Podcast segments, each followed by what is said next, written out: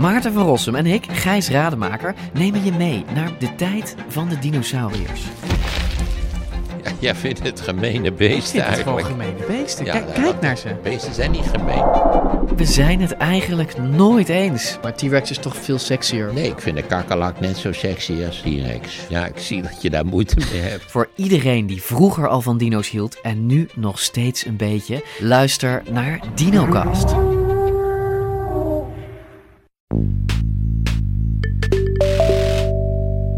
If, if I understand you in the right way, to modernize your country, you have to look into the past.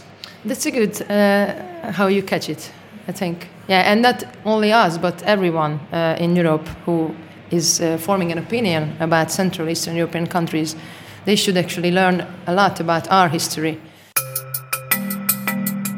Dit is Betrouwbare Bronnen met Jaap Jansen.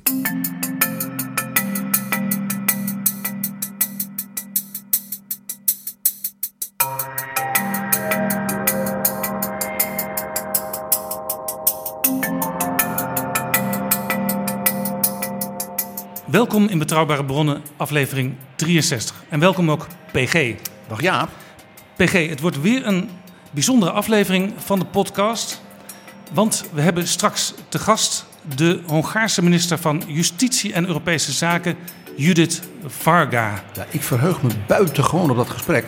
Want zowel de hele discussie over bijvoorbeeld landen als Hongarije, hun rechtsstaat, de worstelingen ook hè, in de jaren sinds de val van de muur, van hoe bouw je een democratie op uit landen die eigenlijk alleen maar dictatuur hebben gekend. En zij was al jaren eh, op het bureau zeg maar, van Viktor Orbán, zeg maar, de staatssecretaris, helemaal belast met Europa. Ze heeft ook in het Europees Parlement gewerkt, eh, zo zagen we in haar cv. Dus het is iemand die zeg maar, iedere finesse van discussie in Europa volgt en kent. Ze is jong, ze is geboren in 1980. Dus toen de muur viel en het hele Oost-Europese communistische systeem in elkaar donderde, was Zat zij op school? negen jaar oud. Ja, zat op middelagere school. Dat we met haar mogen praten is heel bijzonder. Ze sprak onder andere met minister Grapperhaus van Justitie Haar, haar, haar, haar, eh, collega dus in de Europese ministerraad. en met minister Stef Blok van Buitenlandse Zaken, ook een collega, want zij gaat ook over Europa. En ze was nog in de stad van recht en vrede, Den Haag, bij een aantal internationale organisaties op bezoek. Ondanks die hele drukke, volgepropte agenda heeft ze toch ruimte gevonden om even ook met ons te komen praten. En zij krijgt natuurlijk heel veel kritiek in Europa. Zij is ook een beetje vooruitgeschoven post om tegengas te geven aan het idee dat Hongarije de rechtsstaat eh, en allerlei democratische waarden aan het afbreken is. Er is een enorm rapport gekomen eh, vorig jaar in het Europees Parlement van toenmalig GroenLinks-Europarlementariër Judith Sargentini.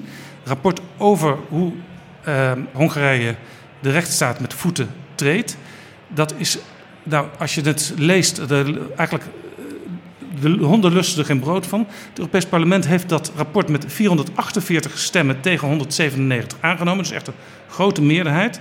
En wat En, eigenlijk en, en gevraagd dat, wordt... dat rapport was in feite een soort analyse om vanuit het parlement naar de Europese Raad, de regeringslijsten te gaan, om te zeggen van moeten we niet als Unie eh, eh, ja, een heel stevig gesprek voeren met de Hongaren en ook als daar een soort juridische analyse om te kijken of Hongarije niet ja, als het ware eh, ja, gestraft, ja, hoe moet je dat zeggen? Maar in elk geval dus eh, eh, ja, stevig aangepakt zou worden Ja, als de- de dingen niet veranderen en verbeteren. Ja, er zijn eigenlijk twee dingen mogelijk als je Hongarije de verlangs wil geven.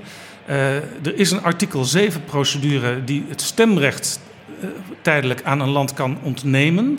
Dat is een hele zware procedure en die is eigenlijk nog nooit tot een echt einde gekomen. Want alle landen hebben vetorecht. Dus een, een, een land als Polen, wat ook een beetje in dezelfde situatie zit, kan gewoon zeggen: nee, wij willen Hongarije niet dat recht ontnemen. Dat, dat artikel 7 is ook in het verdrag van Lissabon gekomen.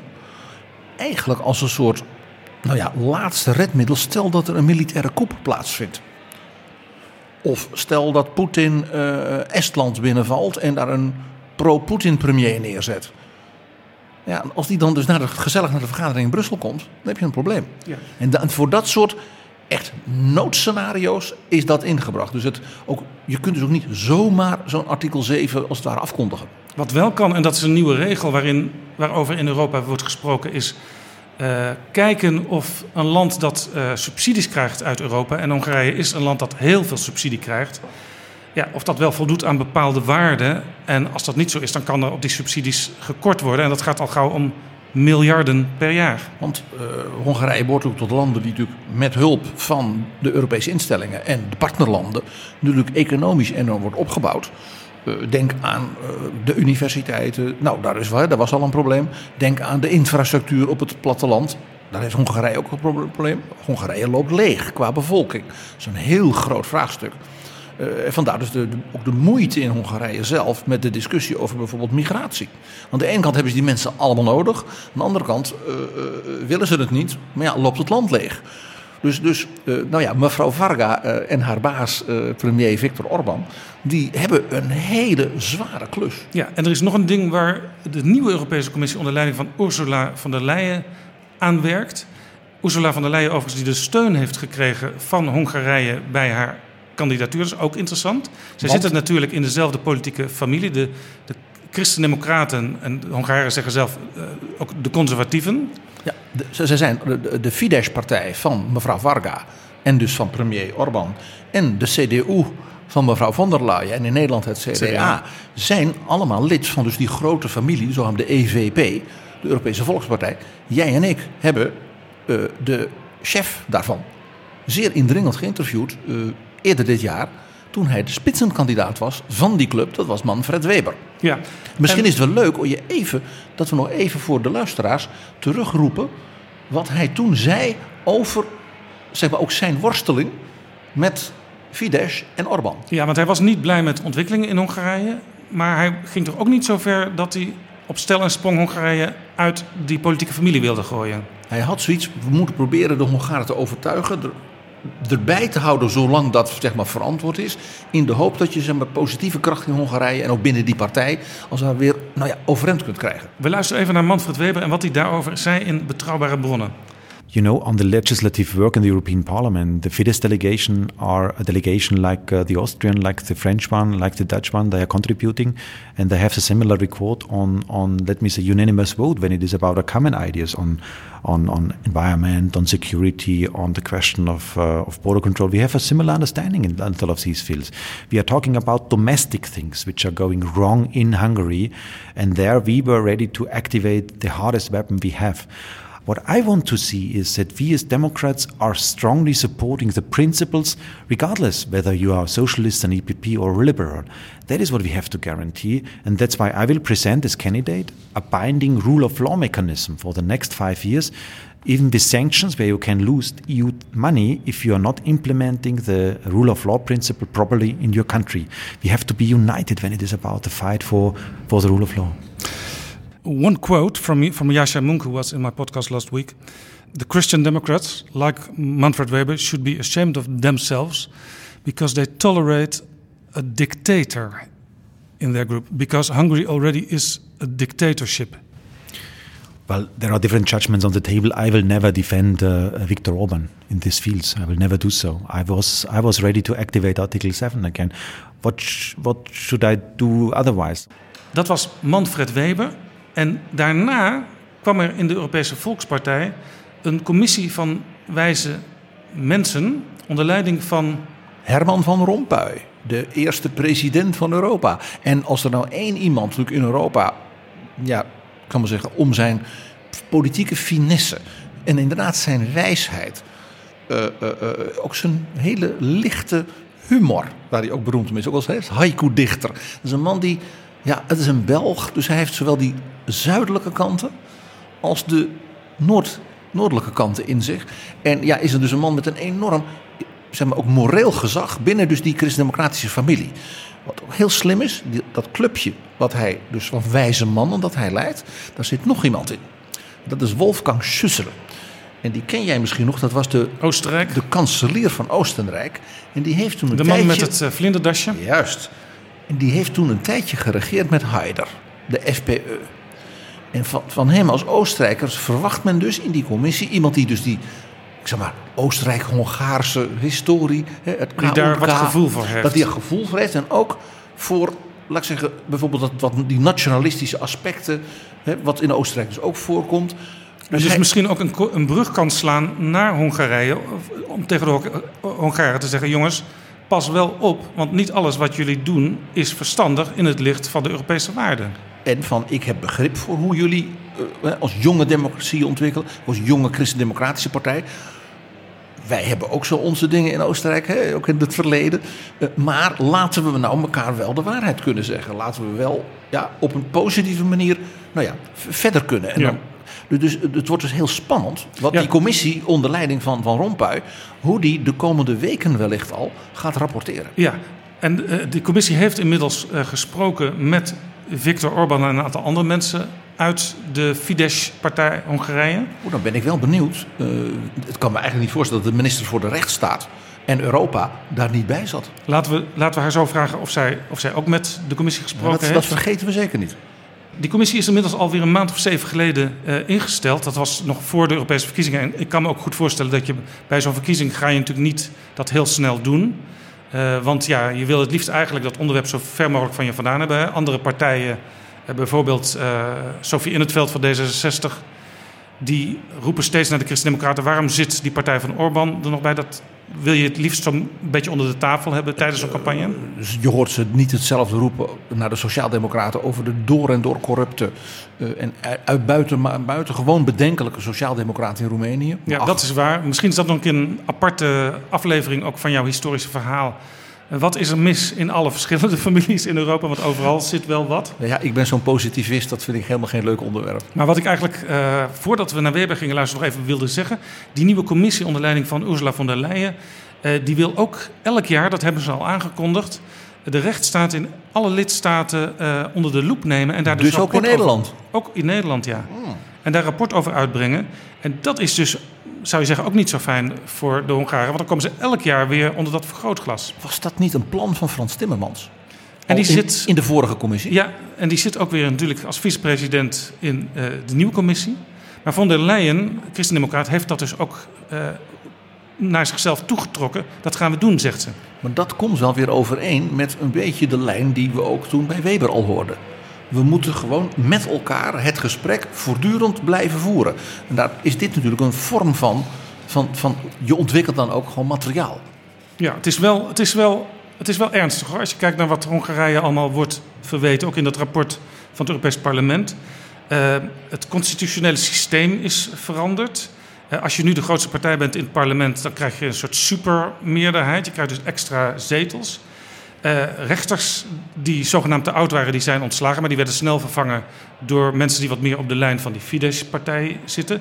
Eh, er is corruptie. Dat is jobs for the boys. Dat komt overal voor. Er is corruptie, vriendjes van eh Or- Or- Orbán die dingen toegespeeld Ja, er, krijgen. er is een zware, dat is ook nu net weer naar buiten gekomen. Zeer zware kritiek op hoe bepaalde grote Europese financieringsmechanismen, ook echt door nou ja, zakelijke relaties van bijvoorbeeld van de zoon van Orbán. eh, ja, daar zie je dan toch dingen dat je van dat doet een beetje denken, mag ik het zeggen, aan de oude Balkan, aan Sicilië eh, en dergelijke. Ja, ook heel belangrijk, eh, de academische vrijheid, die, die staat onder druk. Er is een hele grote universiteit die gefinancierd is eh, door Soros. En Soros is een beetje de boeman voor zeg maar, de conservatieven in Hongarije. Dat was dus een particuliere universiteit. Die, zich dus, die zit ook in Wenen. Die had in Wenen en in Budapest een, vestiging. En het idee was dat als het ware dus jonge mensen, met name uit Midden- en Oost-Europa, daar, eh, ja, je zou bijna zeggen, eh, colleges konden lopen van internationale geleerden. eh, op het gebied van eh, mensenrechten, rechtsstaat, eh, democratische ontwikkeling. Eh, eigenlijk een beetje, een, je zou bijna zeggen, een soort eh, eh, diplomatenklasje voor de democratie in die landen. En dat was natuurlijk iets wat eh, Orbán, die een typische autoritaire heerser is, zou je kunnen zeggen. Die wil daar natuurlijk, dat zo'n particuliere universiteit, daar heeft hij nog geen greep op. Hè, via de minister van Onderwijs. Dus ja, dat, dat, daar houden ze niet van. Hè. Nou ja, die universiteit soort- is dus soort- eigenlijk het functioneren onmogelijk gemaakt. Ja, ja, die zijn ze dus op eh, allerlei, eh, zeg maar op hun financieringsmechanismen, hè, dus via de, als NGO-achtige kant, zijn ze dus gaan zeggen, nou, we moeten dat kunnen controleren en dit en dan dat. En toen zijn ze gezegd, nou ja, dan gaan we dus eh, die, die vestiging in Budapest, die heffen we op. Ja, Maar die mensen zijn dus wel allemaal naar die vestiging in Wenen gegaan. Het is dus niet zo dat die, die universiteit is afgeschaft of zo. ja. En ook de rechten van, van minderheden die liggen onder vuur. eh, Roma, Joden, homoseksuelen. En Hongarije staat natuurlijk bekend om eh, de muur die ze aan het bouwen waren tegen eh, migranten. En dat is ook een van de dingen, want zij willen absoluut niet meewerken aan het Europese idee dat als er migratie is, dat je dat een beetje netjes spreidt over de Europese lidstaten. Dat, daar, dat, daar zullen ze never nooit aan meewerken, hebben ze al vele malen gezegd. Het merkwaardige is dat tegelijkertijd dus Hongarije een reusachtig economisch en demografisch probleem heeft. Namelijk het wegtrekken, en dat gaat echt om honderdduizenden van de beste jonge talenten. Die zeggen van ja, ik kan in een wat leuker land, om maar zo te zeggen, waar meer vrijheid voor mij is. Eh, ook als homo of als eh, ja, iemand die wat, niet op de lijn van Orbán zit, zal ik maar zeggen. En ja, er is werk voor intelligente en briljante jonge mensen genoeg. En Hongarije is een land met een voortreffelijk onderwijssysteem. Dus laat talent krijgt ook vanuit de traditie en de historie in Hongarije een enorme push altijd. Dus ja, die kunnen overal werk vinden. En Hongarije heeft dus een enorm probleem van leegloop. Het platteland loopt leeg naar Budapest en de andere steden. Want dat worden echte hotspots. Dat kennen wij natuurlijk in andere landen ook. Maar de toptalent eh, en jongeren die dus als het ware ja, ondernemend zijn en eh, dat soort dingen. Die gaan überhaupt het land uit. Dus ze proberen dus nu ook allerlei programma's om die jonge mensen terug te lokken. Met, met zo'n verhaal, ja, er is hier wel een baan. Dan denk ik altijd, ja, maar deze jonge mensen hebben wel een baan. Die willen in misschien wel een ander soort samenleving. Dus dat is een groot probleem voor Hongarije. En dat speelt ook, ook in andere Oost-Europese landen. We gaan nu praten, PG, met Judith Varga, de minister van Justitie en Europese Zaken. Hoe zullen we zo'n gesprek aanvliegen? Het lijkt me niet vruchtbaar, ze heeft niet zoveel tijd. Om alle punten waarop Hongarije niet deugt volgens eh, het rapport Sargentini, om die allemaal door te nenemen. We zijn geen hoorzitting. Eh, dit, is een, dit is wat mij betreft een, een, conversatie waarbij je probeert, zeker als we buitenlandse gasten hebben, eh, we hadden het met mevrouw Vesteker, we hadden het met Elmar Brok, je probeert te begrijpen waar komt zo iemand vandaan? Eh, wat zijn zo iemand zijn drijfveren? Ja, En hoe- dus ik zou daar wat. Ja. eh, ik, ik ga, als ik de kans krijg, hè, eh, wil ik bijvoorbeeld een bepaald element, een heel interessante, bijna een soort geopolitieke opvatting van Orbán. Die wij als West-Europeanen, denk ik, wel gewoon niet begrijpen. Dus, eh, eh, eh, eh, dus dat is zo'n punt dat ik zeg van, dan ga je snappen, oh, die mensen zitten daar dus. Zo, zo kijken zij dus naar de rest van Europa. Zo kijken ze ook naar de rest van de wereld. Eh, dus, dus ik wou eigenlijk, als jij dat goed vindt, dat we gewoon samen proberen, als het ware iets van haar achtergrond te krijgen. En van daaruit, als het de vragen van, oh, maar van, op die manier kijkt u daar dus naar. Ja, en wij, en, en anderen in Europa kijken daar misschien op een andere manier naar. En dat is net Ja. zo goed de, waarde, de moeite- de moeite waard. En wat ik zelf ook heel fascinerend vind, eh, haar politieke leidsman, Viktor Orbán, die begon zeg maar, bij de revolutie, bij, de, bij het nieuwe Europa, Bij de val van de muur. En als toen, student, als liberale jongeman. Hij wilde ook die, die vernieuwing en die Europeanisering. En inmiddels heeft hij meerdere malen gezegd dat hij voor een non-liberal state is. Ja, illiberalism noemt hij het zelfs. Dus heel, ik las heel recent, was er een speciale editie van Der Spiegel over natuurlijk de val van de muur. Als een speciale ding. En daar hadden ze ook een aantal artikelen, echt diepteartikelen, over zeg maar andere landen, buurlanden van de DDR, wat daar gebeurde. Daar zat een heel groot stuk over de jonge Orbán en het groepje van vijf studentenvrienden met wie hij een soort rebellenclub had. En die als het ware ook toen een enorme demonstratie hebben georganiseerd ter ere van de mensen die in 1956 waren ja, vermoord waren tijdens de opstand van Hongarije tegen de Ja, Sovjet-Unie. Zo'n groepje eh, jongeren die vaak min of meer toevallig bij een revolutie eh, naar boven komen drijven. En die later, zeker achteraf in de historie, ja, een sleutelrol hebben gespeeld op zo'n moment. Ja, dat heel grappig. Die, van die vijf kerels, vier daarvan zijn nu toppers in Hongarije. Viktor Orbán, de president, eh, de fractieleider van Fidesz in het Europees Parlement en iemand die een soort een hoogrechter is. En één niet. Wat is daarmee gebeurd? Dat was de theologiestudent die in dat groepje zat.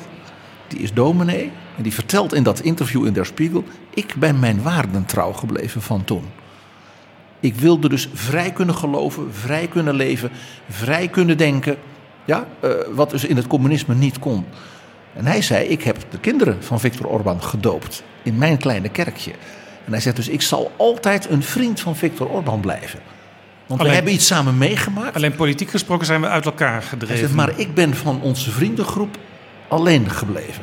En dat was, ik vond dat aangrijpend. En je ziet Zeker. dus dat, dat, nou ja, wat je natuurlijk in, in zekere zin ook in Oost-Duitsland ziet, dat sommige mensen dus nu nog altijd zeggen van heel dankbaar hè, voor die vrijheid, maar we stemmen nu wel AFD. Alternatieven voor Duitsland, Ja. de, de, de, recht, de zeer rechtse partij. Misschien is het leuk voor. Mag ik iets schetsen van wat ik noemde die opmerkelijke opvatting van Orbán over de plaats van Hongarije, zeg maar in de wereld, in Europa? En ja, dan, ik word natuurlijk helemaal enthousiast, want dan zie ik de historie van dat land, waar niet iedereen in Nederland heel veel van weet, ineens weer omhoog komen. Wat zei hij heel onlangs? Ik heb het hier letterlijk voor me liggen. Het tekst van een radiogesprek van, bij Goedemorgen Hongarije heet dat programma. En dat is eh, eh, van een populaire eh, zender Kossuth Radio. En toen heeft hij gezegd van ja, toen heeft hij uitgelegd voor de luisteraars, zeg maar de lange termijn strategie, zegt hij, van de buitenlandse politiek van Hongarije. Ja, wat is die?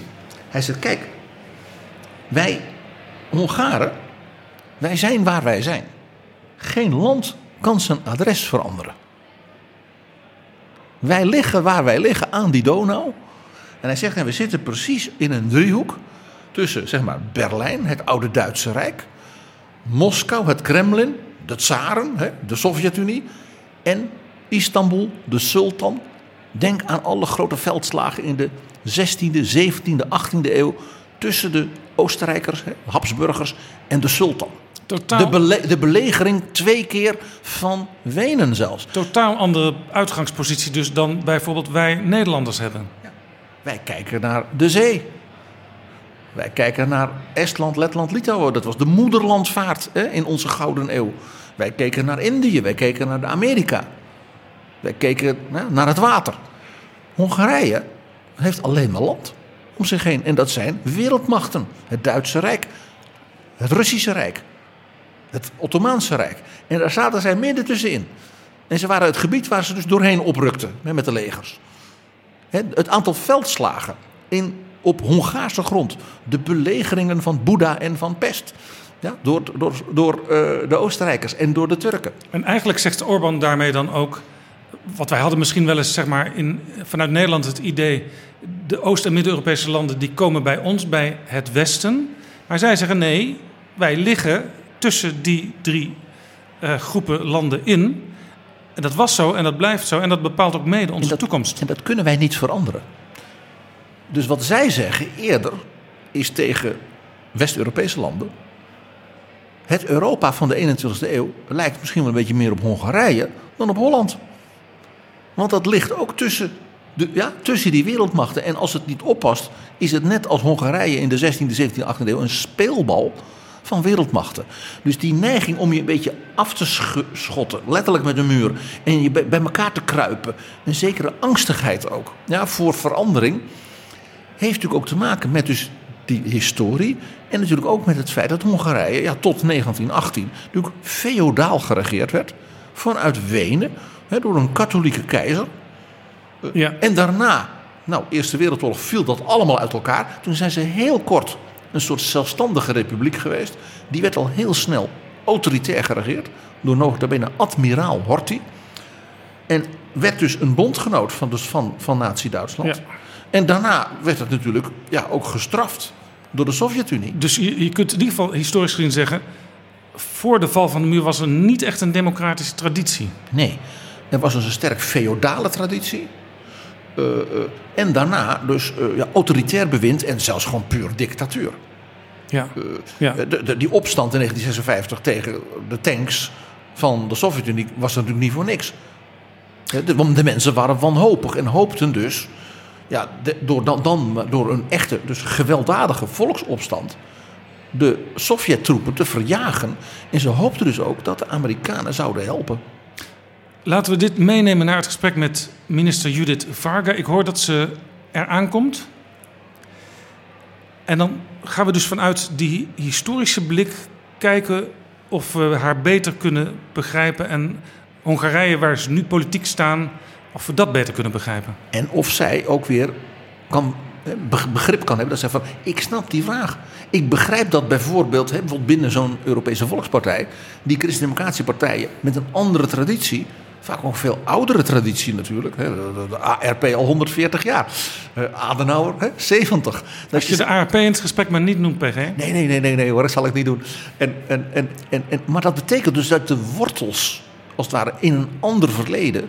eh, en ook andere geestelijke tradities zitten. Dat maakt dus ook die samenwerking in Europa met die nieuwe landen, vind ik altijd zo ongelooflijk boeiend. Maar het is ook best wel eens lastig dat je moet ontdekken. We begrijpen elkaar misschien niet goed genoeg. Deze opname vindt plaats in een kamertje in eh, Theater de Bali in Amsterdam. En ik zie in de verte op de trappen de minister aankomen lopen. Ik ben benieuwd naar het gesprek.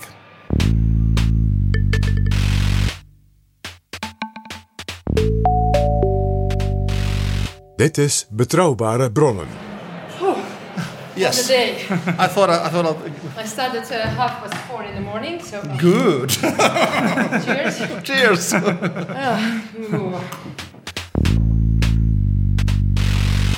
We don't have much time, so let's start immediately. Let's get started. Yes. Welcome, Judith Varga, to Reliable Sources, our podcast. Good evening. It's my pleasure to be here. It's a very special moment because now, 30 years ago, in the summer and autumn of 89, Hungary played a very important role in the falling apart of the communist Eastern European system. What happened to you that time? You were nine years old. Uh, What happened to your parents, to your grandparents?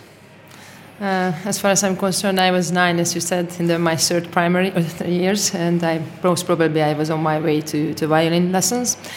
Uh, but of course, uh, we knew uh, history not only from the history books, but also from our parents and grandparents' stories, which uh, uh, are the most valuable for our common memory. I always say when uh, I'm asked this question, what this uh, anniversary means to us, uh, I always quote from our national constitution and uh, from the preamble, which is the national credo there, that we Hungarians, we are very proud that throughout the centuries, with our efforts and uh, fights, we always uh, protected Europe and we enriched that values. And I think what happened 30 years ago, especially a couple of months before November, at the Chopin Pan European picnic, when De, actually- de, de Otto von Habsburg picnic. uh, yes, Yes. Uh, and, and Yes. we, we first uh, the, so, the first stone was hit out of the wall uh, by this move. And you know, when you are living under uh, different historical circumstances, it's easy to judge uh, the actions later. Uh, but uh, when you are in a situation when you are living in a dictatorship, you never know what consequences your action might uh, imply. Then that was a braver movement, a brave move uh, from Central Europe. And I think now, today, we all need to make a short stop and think about this, this moment, how Europeans we've been always, and we always belonged to this uh, community. However, for a couple of decades, we were eliminated to be here uh, legally or in, to fully integrated because of the communist regime. Yeah, that was 30 years ago. How did Hungary develop itself since? Oh, it's a short question. Uh, requires a very long answer. I don't know how much uh, hours do we have for that uh, to answer. Of course, this also implies the question of new democracies and old democracies in Europe. And I always say that as a law student that in, at the university, we always learned law history. And you wouldn't know, but uh, after the regime change, when we re-established uh, this uh, market capitalism and, and we changed from socialism, uh, we actually looked back to the 19th century legislation of Hungary when it comes to the commercial law, when it comes to the judicial system, when it comes to many, many uh, basics of a constitutional uh, setting of a country. So that's why I um, But that, that was more or less a pre-democracy uh, period, Sorry? the 19th century. It was not, of course, but uh, there are many laws which formulated. I just had a very nice chat with the Secretary General of the uh, uh, International Conference of uh, International Private Law, uh, Mr. Benasconi, and he said that the Hungarian membership in this cooperation, uh, private law cooperation, dates back to the 19th century. So it's just about you know the institutions and and the, the roots. Uh, and unfortunately, because of communism, we were not able to uh, continue uh, this modernization path. but we are not new democracy in this sense. And this is uh, why I, I would, uh, of course, uh, tell you about many, many developments, how we actually joined the EU, how we fulfilled all the criteria. Uh, most importantly, the economic criteria, which are the most difficult one because you really need to deliver. Uh, there are numbers and uh, economic data. And I think we also used our 15 years membership uh, in a very good way. We, we proved that we are in many areas uh, the frontrunner Europeans when it comes to many uh, Coreper one issues like these professional uh, areas.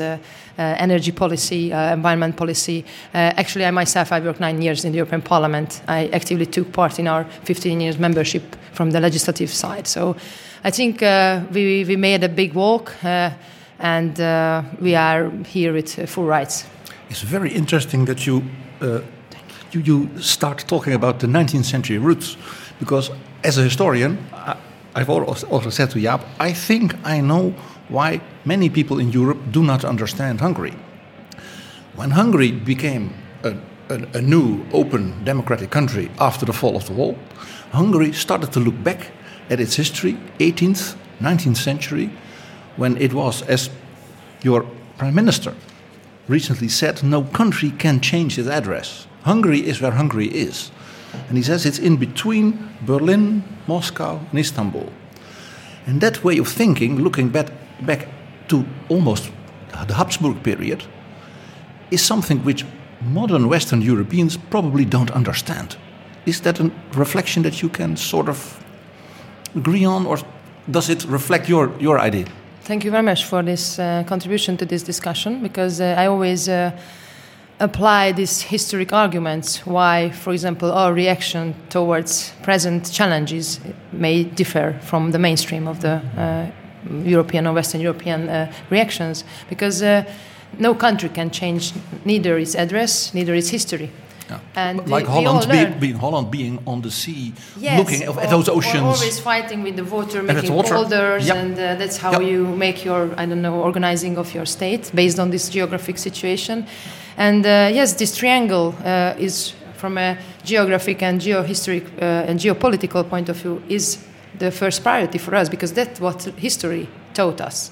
Uh, so you're a daughter of Maria Theresia and Sissi. um, yeah, but you know they were Habsburgs, so uh, I uh, I might come from Transylvania, from that uh, part of uh, the former Hungary, because after the First World War, uh, Hungary lost two thirds of the, the territory. So I think I, I, come from that part. But my, my husband is is the Schwab, the Hungarian minority Schwab. his grandparents. So yeah, in Hungary we actually are situated geopolitically in the corridor between east and west and this is also have a lot of uh, influence on our history and on our reactions, on our instincts, how we uh, think about uh, uh when there is an external threat, uh, Uh, be it uh, happening uh, very close uh, to our neighbors. And in this context, Paris is much further than, for example, Berlin or, or Istanbul. So, so the way you look as Hungarians to, let's say, President Erdogan or to President Putin is maybe different also from this historical perspective than the way a Dutchman or an Irishman or somebody from Finland looks at it.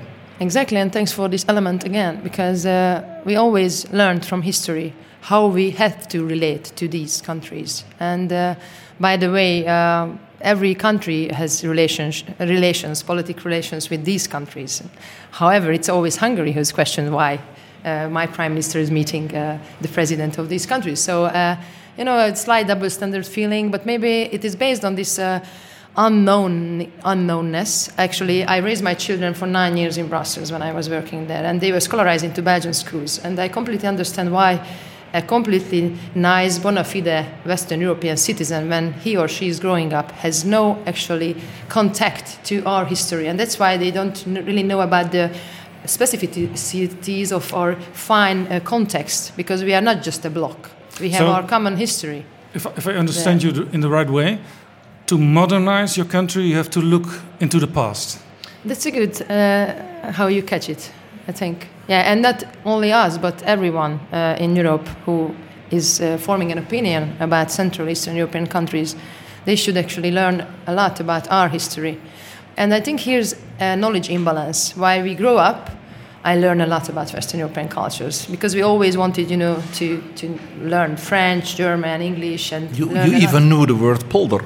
Ah, yes, Boulder, because I, I was there as a tourist on several occasions. However, and it is also, I think, quite evident that uh, your focus was always the overseas to conquer the world, and you didn't, uh, you know, uh, bored with learning Hungarian or any other language in our region, and neither in the curriculum uh, were we uh, playing a big part. But I, until the end of the law school, I learned so much about about your cultures and histories. Maybe it, it isn't easy for us in Western Europe to understand everything from Hungary because when we see the recent history, we saw uh, Mr. Viktor Orban starting as a liberal student, nowadays saying Hungary should be a non liberal state. Oh, I like these kind of uh, questions. You know, of course, I bumped into this uh, on several occasions since I was appointed as a state secretary. He is a man who loves his country. He knows very well what uh, are the main interests of his country, and he's, you know, defending these interests until his last uh, time, I think. And uh, he's a really good man. He is a man who always uh, analyzes the situation, and if something is happening in the world, he says, "What is the stake for Hungary in this conflict?" And his reaction is always based on this kind of position. And uh, referring to the non-liberalness. Uh, we, we shouldn't, or you can agree, but I don't agree that liberalism must be the, the default value uh, for the functioning of a European democracy. It can be conservative, it can be Christian, it can be anything else. And I think with liberalism, the problem is they, they thrive for exclusiveness and every time they, they see something which is uh, not uh, following the liberal recipes, be it economic policy, social policy, uh, the relationship between individual and state, a relationship of uh, families, or the, the role of families, or the role of religion in the society. I think these are the main elements where you defined the, uh, the idea on which your democracy is, is functioning. And here you can choose from different uh, directions. And so the non liberal has something to do with this. Nothing has to do with the civil liberties because these are like water and air. So you, so you make a differ, differentiation between, let's say, respect for uh, civil rights, uh, European democracy, and the more ideological, let's say, content of the national policies. Exactly, and thank you for that. And here we need to be a bit more linguistical, and I think the etymological things are crucial here. I learned Latin, and of course, libero means freedom or free. And uh, of course, if someone in Western Europe hears illiberal or the word non liberal, they, con- they have this kind of uh, reaction that, oh, they are denying human rights or civil liberties. But it has nothing to do because in Hungarian we have, we have a different wording for that. For us, liberal is exactly what you just described. It's kind of recipe or the uh, direction how a, a, democracy can function, but it's just a political direction. It's not a default value. And the same thing happened actually to all the group. Uh, you remember they just got Yeah. rid of the liberal, the, The word liberal liberal, and I was so happy about that. I was Renew Europe. You, you could almost join. Um, no, no, no, no, not at all. I'm conservative, but uh, and they said because in in in France uh, the the word liberal has bad connotation for the harsh capitalism for market, and It this means, is what it I'm means talking. uh, in, in France, liberal means American. Look, this is what I'm talking about. The, the word uh, liberal for us, when we use it, means a kind of recipe. For example, if you are close to bankruptcy, according to liberal recipe, you have to call IMF. But in our recipe, we didn't call IMF. We send them home. We don't want the debts. We don't want the austerity measures. We had our own way, and we actually managed to succeed uh, in the crisis in our own uh, methods. And so this is this is uh, why we have to correct this. And thanks for spreading the news. Yeah. the, the European Parliament called on the member states uh, to determine whether the Hungary is at risk of breaching the EU's founding values, the rule of law. You already abandoned a controversial court reform. Is that part of an answer to the European Parliament? No, it's a completely different issue because, as regards this uh, administrative court uh, reform, uh, my predecessor, Mr. Trocani, who's an international well-known law professor, he himself asked last year, that time in November, the opinion of the Venice Commission, in order to ask to check whether it, this bill is in compatibility with, with European standards. We, have the, we had the opinion, they had some recommendations, we amended the law, uh, it was in April. But thanks to, unfortunately, of this, this bad preconception, of this, this bad mantra setting against, uh, you know, everything was going on in Hungary, even though we just returned to our sources or, or, or uh, history because communism abolished the separate administrative court system in Hungary in 49 because they deemed that they were too successful, the individuals were too successful, successful against the state. There was too much rule of law at that time during communism, so they abolished. So what Hungary tried to do with this law professor after many, many years of academic uh, uh, exchange of best practices that we wanted to reintroduce. And they actually criticized so harshly that uh, in the summer the government decided to set the issue aside as soon as these big uh, uh, debates over Hungarian rule of law are not over. And myself, as a new uh, justice minister, I actually took part also in this professional debate what's next what is the future? Because i think also judges who are in the system they need some kind of uh, you know uh, stability for the future whether they can expect it to come or not. And there was a deeply professional debate in the government and the majority said okay we will stay with the current version. So in the ordinary court system uh, we will have the court administrative proceeding. But it has nothing to do with European criticism because we are compatible. It was said by the Venice Commission upon the Hungarian request. Yeah, there's a procedure going on in your uh, European uh, family, the EPP. What do you expect to be the outcome of that procedure? I think, uh, as regards the nature of this procedure, it's, it's rather about the future of the EPP. It's not about the Fidesz or, or the EPP Fidesz relationship. I think uh, the EPP is now facing uh, um, sort of crisis or a leadership challenge if you look at what's going on in the big countries, EPP uh, member parties. Uh, and I think uh, the EPP is at crossroads. It should uh, choose whether they are entering the liberal game, a liberal competition, who is more liberal than the liberals. But I think this is a bad tactic because today Fidesz, tomorrow another party, because this is the tactic of the left liberals to, to you know, split EPP. Did you did you yourself talk, talk with Mr. Van Rompuy? Uh, yes, I also uh, uh, was uh, uh, participating, and it was a very very good discussion about actually European politics, European history, and also historical experiences. And I think Fidesz is a very strong party, actually, after winning the uh, European elections with a very, very convincing majority.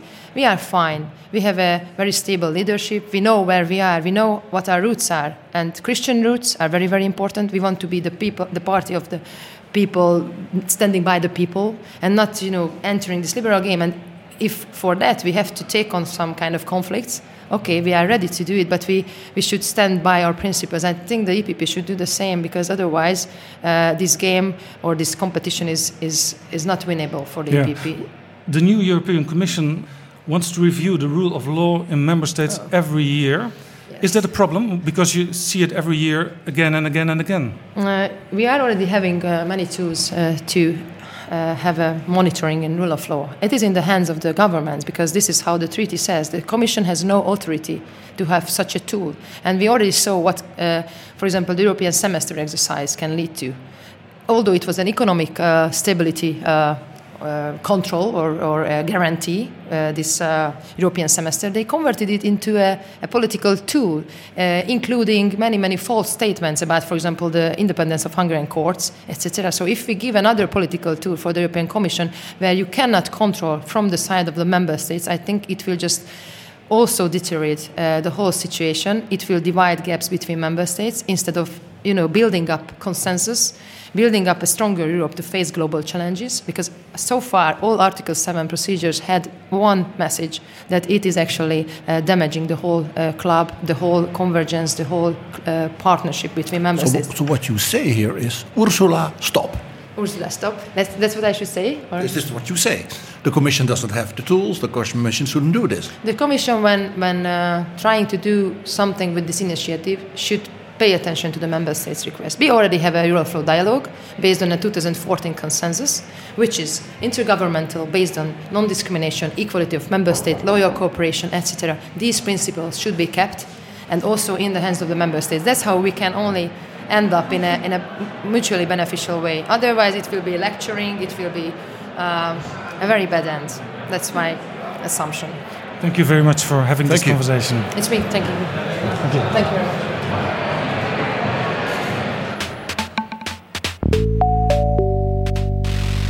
Dit is Betrouwbare Bronnen, een podcast met betrouwbare bronnen. PG, dat was het gesprek met minister Judith Varga, Hongarije, minister van Justitie en Europese Zaken. Een dame die zich uh, in debatten, uh, maar dat wisten we natuurlijk al, ook in het Europees Parlement. En dat zal in de Europese ministerraad niet anders zijn, uh, niet het kaas van het brood laat eten.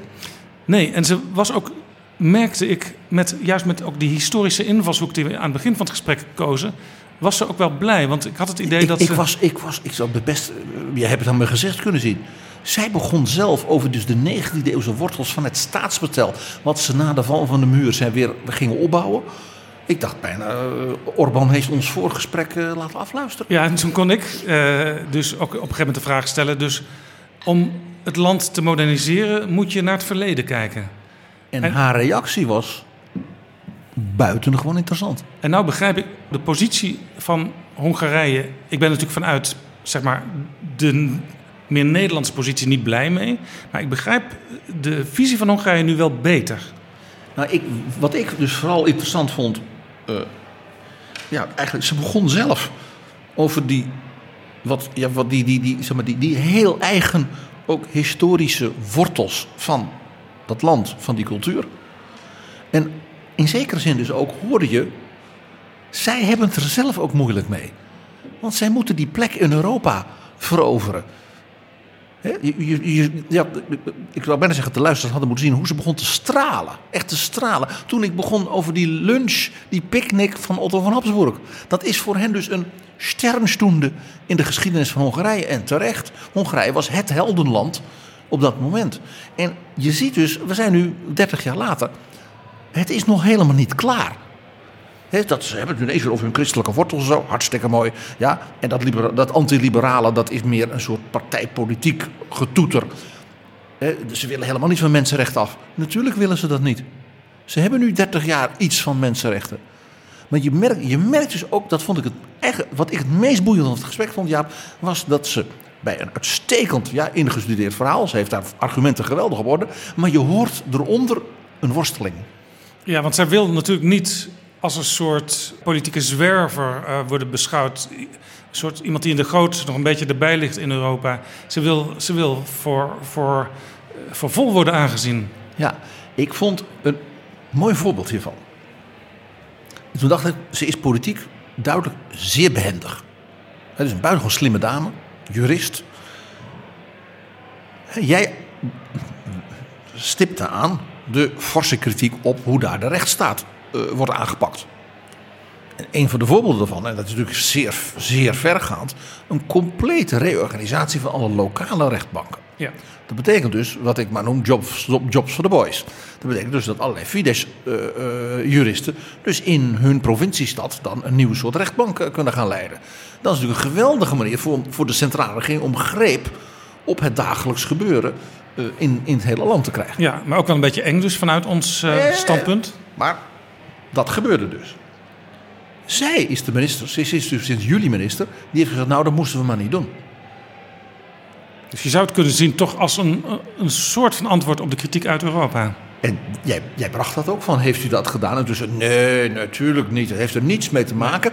En wat zei ze vervolgens? En die glimlach vond ik zo leuk. Nee, wij hebben besloten bij voorganger om naar het Venetië-comité te gaan. Dat is namelijk de verzameling van zeg maar, staatsrechtgeleerden van Europa. Die een soort, onafhankelijk oordeel kunnen geven op bijvoorbeeld ingrijpende wetgeving. Is die wel zeg maar, EU-compatibel? En ze zei, ja, er hadden we allemaal kritische kanttekeningen bij. Dus dat was heel goed. En dat hebben we dus aangepast. En ze hebben gezegd, nou ja, dus we voorlopig doen we het maar even niet. Ja, dit belooft overigens wat, want in dat rapport Sargentini stond heel vaak een verwijzing naar opmerkingen van het Venetië-comité. Dus er zijn nog veel meer wetten waar dit ook van toepassing kan zijn. Maar het interessante is dus dat ze in een soort verdedigende houding... nee, we doen het allemaal hartstikke goed... Maar dat ze dus heel precies dat, die kritische kanttekeningen van dat comité lezen. Want hier zie je de tactiek, waar zij dus een prachtig voorbeeld van was. De tactiek van Viktor Orban. Wat doet, dat doet Viktor Orban? Die gaat tot het gaatje. Met zijn opvattingen. Een soort politieke borderliner. Ja, het is een... een, een, een Edgy. Hij gokt. Van hoe ver kan ik gaan? En als hij denkt, oei, ja, en dan heeft hij er helemaal geen belang bij dat hij in Europa, dus maar bijvoorbeeld eh, die financiën worden aangepakt. Dus dan, dan trekken ze zich weer even terug. Ja. Hè, wat zij dus nu deed met dat Venetië-comité. Zij zei dus dat Venetië-comité vond dat wat we hadden gedaan. Eigenlijk, ja, we hadden ook hier en daar wat kritische kanttekeningen. Maar eigenlijk vonden ze dat het. Ja, en we, hebben, we gaan er dus heel serieus mee om. Dat is een manier van: ik, ben, ik heb geprobeerd het op te rekken. En dan ga ik weer even terug. Ja, zij is dus zeg maar eh, nu in Europa aan het vertellen wat Hongarije beweegt. En zij verdedigt haar land dus. Maar ondertussen doet ze blijkbaar toch wel dingen in het beleid die wat meer tegemoetkomen aan wat Europa wil. Als ik heel ondeugend ben, zeg ik. De Hongaren doen dat slimmer dan Nederland met de pulskorvisserij. Dat is een heel, heel goed. Ik zal het niet in het Hongaars vertalen, dit, uh, ja. deze kwestie. Nog zo'n voorbeeld in, in het gesprek. Jij zei, en terecht, want dat kwam ook al in ons gesprek met Manfred Weber aan de orde. Het idee om eigenlijk structureel als Europese lidstaten met elkaar gewoon jaarlijks te kijken hoe ontwikkelt rechtsstaat zich. En toen kwam zij in de reactie met een buitengewoon interessante vergelijking. Want zij zei, nou de Europese Commissie heeft helemaal de instrumenten daar niet voor. Dat mag helemaal niet volgens het verdrag. En toen verwees ze naar het Europese semester. En ik ga het gewoon even uitleggen. Het Europese semester is de afspraak door de kredietcrisis en de eurocrisis om elk jaar de begroting van alle Europese landen in Brussel, als daar naast elkaar te leggen, te kijken, moet dat land niet misschien een beetje meer dit en dat land niet een beetje minder dat? Ja, dat heeft er bijvoorbeeld voor Nederland toe geleid dat wij weliswaar Prinsjesdag hebben op de derde dinsdag in september, maar in de maand mei moet, moet Nederland al in Brussel een soort van kort, korte versie van de toekomstige begroting neerleggen om die goedkeuring te verkrijgen. Dat moeten alle landen, dus dat moet niet Nederland zijn. Nee, maar wij hebben natuurlijk dat rare, uh, die rare traditie. Jij zegt altijd tradities worden uitgevonden. Dat is ook, geldt ook voor Prinsjesdag. Zeker. En dan eh, wordt altijd gezegd, dan komen we met de begroting. Maar in Brussel weten ze dus in mei al ongeveer wat er in die begroting komt te staan. Sterker nog, hebben ze in juni dus Nederland een rapportage gestuurd. Van dat ziet er goed uit. Maar let nog even op dit, let nog even op dat. Uh, en dat wordt meegenomen in de Prinsjesdagstukken. Want dan, dat is ook alleen maar fijn als je als minister van Financiën, als het kabinet weet, wij binnen de, de, de bandbreedtes van de, de vooruitgang, economisch plus van Europa, zit Nederland goed daar. En we passen nog een beetje daaraan en dan zit het helemaal goed. En die Europese Brusselse begeleiding zeg maar, van economie en financiën in de lidstaten, dat idee wil men dus nu ook gaan toepassen op de rechtsstaat. En daarom dat dus mevrouw Varga zei: nee, nee, dat mag de commissie helemaal niet. Kijk maar naar het Europese semester. Dat begon als een soort economisch, financieel, technisch instrumentarium. Bij de kredietcrisis, afstemming uh, van de noodprogramma's op elkaar en de, hè, de enorme gaten in de begroting in Europa. Maar dat is het vervolgens uit tot een soort algemeen soort beleidsinstrument om landen in hun begroting aanbevelingen te doen en dit en dan dat. En zoiets willen wij niet natuurlijk dat bij de rechtsstaat. Nee, en dat zie je natuurlijk wel vaker in Europa, dat uh, met name de commissie, maar ook het Europese parlement proberen steeds meer invloed en macht naar zich toe te trekken. Ja, en, Hongarije is een van die landen die zegt: ho, ho, tikkeltje te wild, amigo. Ja, vandaar dus dat ik. Want uh, de sfeer in het gesprek met haar was buitengewoon goed. Dat ik dacht, ik durf nu wel zeggen: u zegt dus eigenlijk gewoon stop Ursula. nou ja, Terwijl ze wel voor haar gekozen hebben. Dat was het grappige. Uh, Orbán uh, presenteert zichzelf altijd als de trouwste bondgenoot van Ursula von der Leyen. Maar op dit punt heeft hij, zit natuurlijk Ursula von der Leyen op de lijn van Weber. En dan raken we ook meteen dat lidmaatschap van de Europese Volkspartij, de, de Christen-Democraten. Dat was een buitengewoon interessant deel van het gesprek. Ja, daar werd uh, Judith Varga zelfs een beetje stoer hè, van... Uh, de Christen-Democraten moeten niet denken dat ze ons de les kunnen lezen. Want uh, ze worden steeds meer afhankelijk ook van partijen in lidstaten als Hongarije. Want de traditioneel dominante groepen binnen die familie, die, die zijn minder belangrijk geworden. Buitengewoon interessant vond ik wat ze zei. Het eerste, dat hadden wij misschien wel een beetje aangevoeld, ja. Zij zat er dus bij, bij dat gesprek van Orbán met dus die wijze mannenclub onder leiding van Van Rompuy. En ik, ik, had dat vermoeden. Ik denk als je de rechtsstaat bent anders, en de Europa-figuur. En je was daarvoor vijf jaar lang zeg maar, Orbans persoonlijke staatssecretaris Europa. En daarvoor dus een van de top jonge vrouwen in het Europees Parlement. Dan zit je daarbij. Zij heeft alle kennis op dat terrein En in haar denk, hoofd. ik denk sterk, sterker nog, ik denk dat zij Herman van Rompuy gewoon persoonlijk kent. Uit die tijd. En het interessante was dat zij aangaf dat was een heel goed en constructief gesprek. Dat is natuurlijk een diplomatieke tekst. Ja, dat betekent... Er zijn- Wij, wij waren openhartig te- tegenover elkaar. Ja. En wat betekent dat als je dat zegt? Dat betekent, er zijn geen conclusies getrokken. Dat betekent het. En toen kwam wat jij noemt dat stoeren.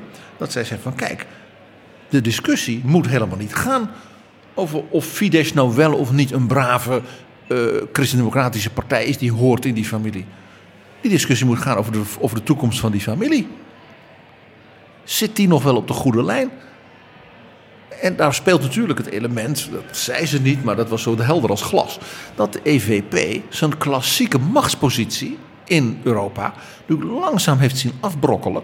Bij de laatste Europese verkiezingen is dus de vaste, ik zou maar zeggen, Rooms-Rode coalitie.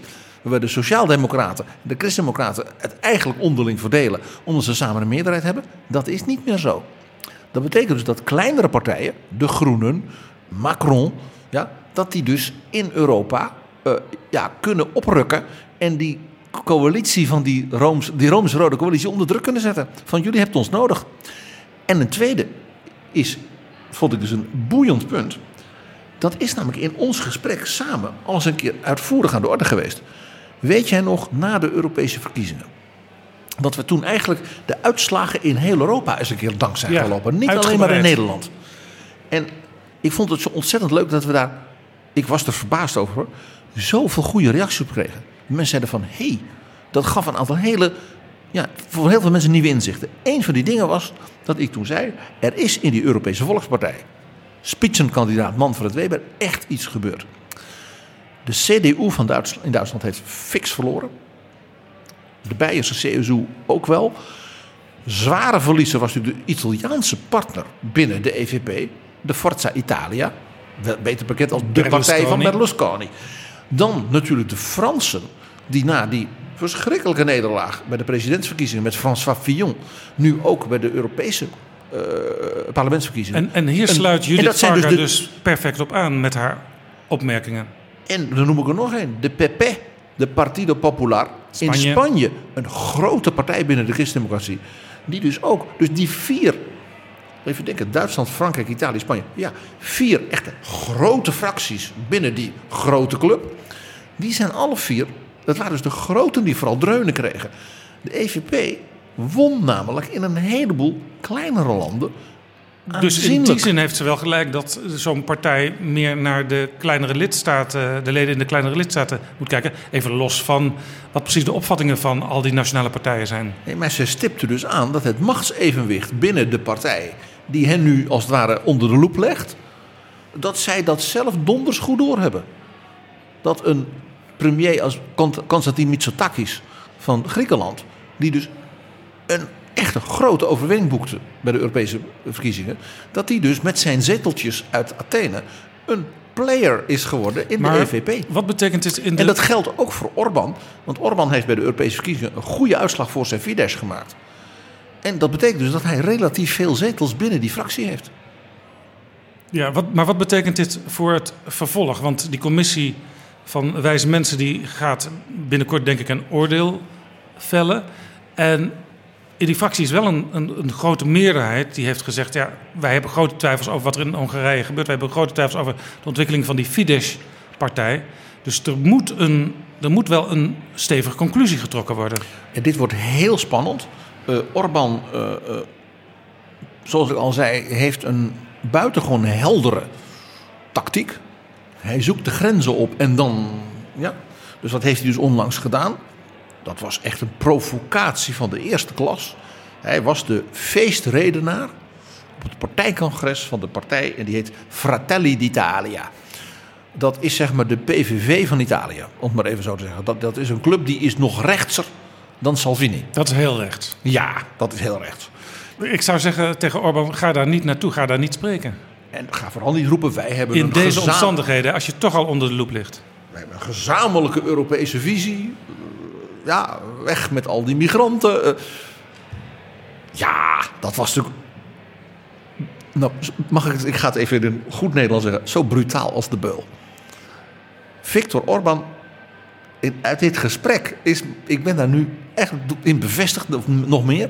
Victor Orban is dus een, mag ik zeggen, een echte Balkan-politicus.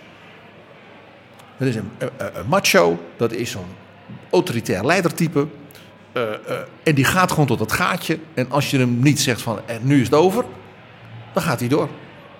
Ja, dus wat, wat ja, je hebt, we hebben geen glazen bol natuurlijk, maar wat, gaan we nu, wat kunnen we nu verwachten? Want Ik, ik verwacht dus dat Van Rompuy een beetje kennende, die komt met een zeer afgewogen tekst. een, een Salomons oordeel. Ja, die gaat misschien wel een soort procedure, dus niet ja of nee, maar zeggen: ik vind dat er ook goede ontwikkelingen zijn in Fidesz. Ik vind ook dat wij misschien onze Hongaarse vrienden op een aantal punten ook misschien wel wat beter moeten willen begrijpen. Maar zij kunnen niet gewoon alleen maar op hun strepen staan. Dus ik, ik, ik zou dus niet verbaasd zijn als dus de, de, de fijnzinnige Van Rompuy met die slimme Oostenrijker, hè, die die mensen wel een beetje kent, die zelf ook een Habsburg-politicus is, dat die met een procedure komen dat, dat zeg maar, Fidesz niet eruit gesmeten wordt. Maar dan wordt het dus, mag ik het zeggen, een eh, typisch christendemocratische oplossing. Er is een probleem. Het probleem wordt breed erkend. Maar de ultieme oplossing, namelijk het, het eruit gooien van die partij, die is er niet. Jij bedoelt bij een typisch christendemocratische oplossing, hier hoor ik weer de Brabantse jonge Jaap Jansen, die denkt de KVP van vroeger. Eh, jij bedoelde gewoon een katholieke oplossing, nog zo niet een jezuïtische oplossing bedoelde je. Eh, dat mag hoor. Inderdaad, het zwart-wit is meestal niet kenmerkend voor de christendemocratie. Het, het schriet voor schriet wel. Het, de nuance zoeken om elkaar, hè, wat Rut Petom zeggen, het verbindende. Ik, ik, mag dat, ik mag jou best verklappen. eh, toen Rut Petom nog partijvoorzitter van het CDA was, heb ik een keer met haar en de toen net gekozen jonge man die het buitenland deed voor het CDA, dus ook Europa, een keer een gesprek gehad van Dat, hoe gaan die jongeman is Sebastian den Bak. Ja. Hij doet nu nog steeds buitenland. En dat is een oud medewerker van mij. eh, eh, En vandaar dat ik hem bijzonder goed ken. En toen hebben we dus gewoon daarover gepraat. Hoe doe je dat? Dus de combinatie van buitengewoon duidelijk zijn naar de Hongaarse vrienden. In de partijfamilie. Je moet soms in een familie tegen een, een, een, of andere neef heel duidelijk zijn. Maar je houdt wel van hem. En Rut Petom zei toen, ik zal dat nooit vergeten, ze, ze, het zal wel zijn, dat zal wel heel protestant van mij zijn, maar ik hou die Hongaren erbij, zolang er nog één jongere afdeling of zoiets van Fidesz is, die voor onze idealen wil blijven staan. Als ik het een beetje cynisch bekijk, is het eigenlijk ook gewoon van de Christen-Democraten pure machtspolitiek. Want je moet natuurlijk wel de grootste partij van Hongarije. Ze, ze, ze, het kalven wat af. Onlangs bij de gemeenteraadsverkiezingen in de steden zijn oppositiemensen de grootste geworden. Maar eh, zo'n christendemocratische familie wil gewoon zo'n hele grote partij erbij hou- houden. Want stel je voor dat ze uit die fractie van de EVP vallen, dan gaan ze misschien wel bij het clubje van Thierry Baudet. Erg hè, machtspolitiek. Oh, wat vies. Ja, dat is in een democratie. Dan probeer je met, je, met elkaar, met je geestverwanten en eventueel met, hè, met een bondgenoot, hè, tijdelijk vier jaar lang. Hè. Een regeerakkoord is geen liefdeshuwelijk, het is een bondgenootschap. Een niet-aanvalsverdrag vaak. En dan probeer je er samen uit te komen. Dus die gedachte van, we hebben er inderdaad ook geen belang bij, plat politiek gezien, om die mensen te schofferen. We moeten ons zelf ook niet laten schofferen. Hè, dus als Orbán zijn, zijn trucjes toepast, dan moet je hem ook af en toe gewoon heel duidelijk de waarheid kunnen zeggen. Zullen we deze aflevering PG rubriceren onder het kopje machtspolitiek? Want zoals jij het vertelt, maar ook zoals Judith Varga haar land verdedigt op een ja, toch wel interessante en slimme manier. Ik heb er wel wat van geleerd van, deze, van dit gesprek. Ja, maar het is bij mij meer dan, meer dan alleen maar het thema machtspolitiek. Het is toch ook het thema dat toch heel vaak in onze gesprekken aan de orde is. Je kunt elkaar niet begrijpen als je dus die wortels in historie, cultuur, eh, vandaar dus ook vaak opera en zo. Want dat zijn expressies van wat mensen ten diepste voelen en wie ze zijn. Ja, over- Kunst, cultuur, Ja. historie is wie die mensen zijn. Wat de 19e eeuwse, volgens mij was het een Vlaamse dichter die zei: De taal is gans het volk. Dus de, Guido Gezelle. dat, is, dat ben je zelf. Je is cultuur, trouwens- je historie. En een land als Hongarije dat zo lang dus feodaal onderdrukt was. Communistisch onderdrukt was. Een gruwelijke opstand met, ja, om, om te bevrijd te worden. Dat tekent natuurlijk die mensen hun, hun, hun, hun herinnering. En dus hun leven.